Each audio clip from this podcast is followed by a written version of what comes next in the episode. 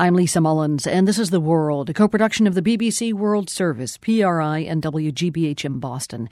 Africa's elephants are in a fight for their lives against ivory smugglers. There's been a sharp increase in the number of African elephants killed by poachers in recent years. The animals are slaughtered for their tusks, which are worth hundreds of dollars per pound on the black market. And some of those who are killing the elephants may be members of African armies that are funded by the United States. Jeffrey Gettleman writes about this in The New York Times. One of the things that's most unsettling, I think, about your story, Jeffrey, is the fact that you're talking here not about the poaching one might think of, uh, of perhaps done by individuals. There is some of that, of course, but this is a full-on war with heavy weaponry, with assault rifles, and even military helicopters rounding up these elephants. Can you tell us how that kind of poaching has evolved in the past few years? Yeah, it's pretty disturbing what's happening out there. What we've seen in the last couple of years is all these different armed groups that are jumping into this business. And it makes sense because a lot of these armed groups operate in these very remote, lawless areas that nobody's really watching. And they're also deep in the bush where elephants happen to live.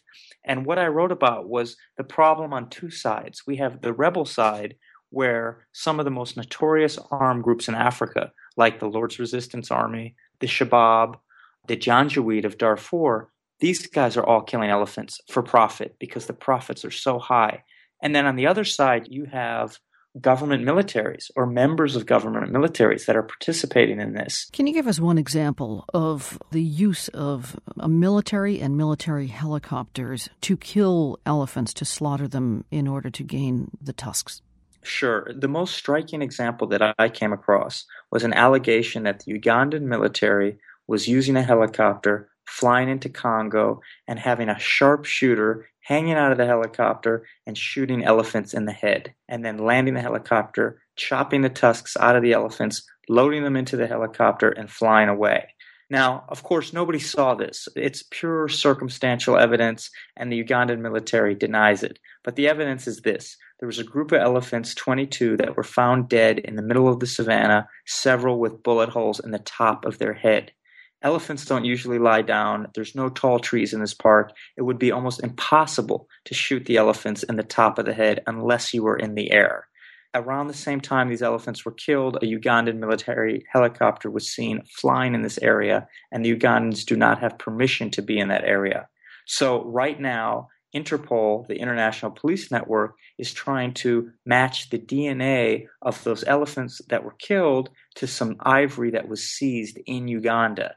Where do U S interests overlap with what's going on there? Is there any knowledge on the part of the Department of Defense or the Pentagon that U S money, U S funding that's going to, for instance, Uganda or the South Sudan military has been used for these kind of poaching operations?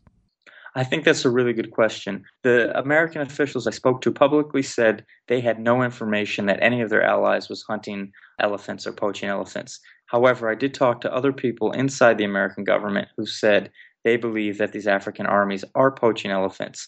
Is U S money helping them do that? That's not so clear. Maybe the U S gives a lot of money to Uganda for logistical support to hunt this Lord's Resistance Army, and the Ugandans may have used some of that money for fuel for the helicopter on that day, if it indeed was them. There's a tension within the American government on this issue because Uganda is a very strong ally of the U S right now. They have thousands of peacekeepers in Somalia. They're considered one of the Pentagon's closest friends on the African continent. However, the U S is also committed to preserving species. They've put a lot of money into wildlife and conservation programs across Africa. So what do you do if one of these military allies that's very useful in many regards is also doing something that's totally reprehensible? It hasn't come to that point yet because the proof isn't there. But if it develops in that direction, I think it's going to be very interesting what happens. You spoke with one U S official who said basically, make no mistake, there is one major market for this kind of ivory. What is it? It's China, and this is the really interesting part. There are now something like three hundred million people in China's middle class who have disposable income to buy ivory. And what we're talking about are, are trinkets. That's part of the tragedy here is a lot of the ivory that's being sold in China is, you know, little things like bookmarks, cups, combs, earrings. Ivory chopsticks, was, you say? Yeah, chopsticks. I mean, just just little things that could easily be made out of plastic or wood. So, you know, it's really a supply and demand issue. And a lot of people that I spoke with spoke of this problem like the drug trade. As long as there is this insatiable appetite for ivory, it's going to be very difficult to stop the trade. All right, thank you very much for telling us about this. And uh, we're going to post your article at the world dot org. Jeffrey Gettleman, East Africa Bureau Chief for The New York Times. Thank you. Thank you.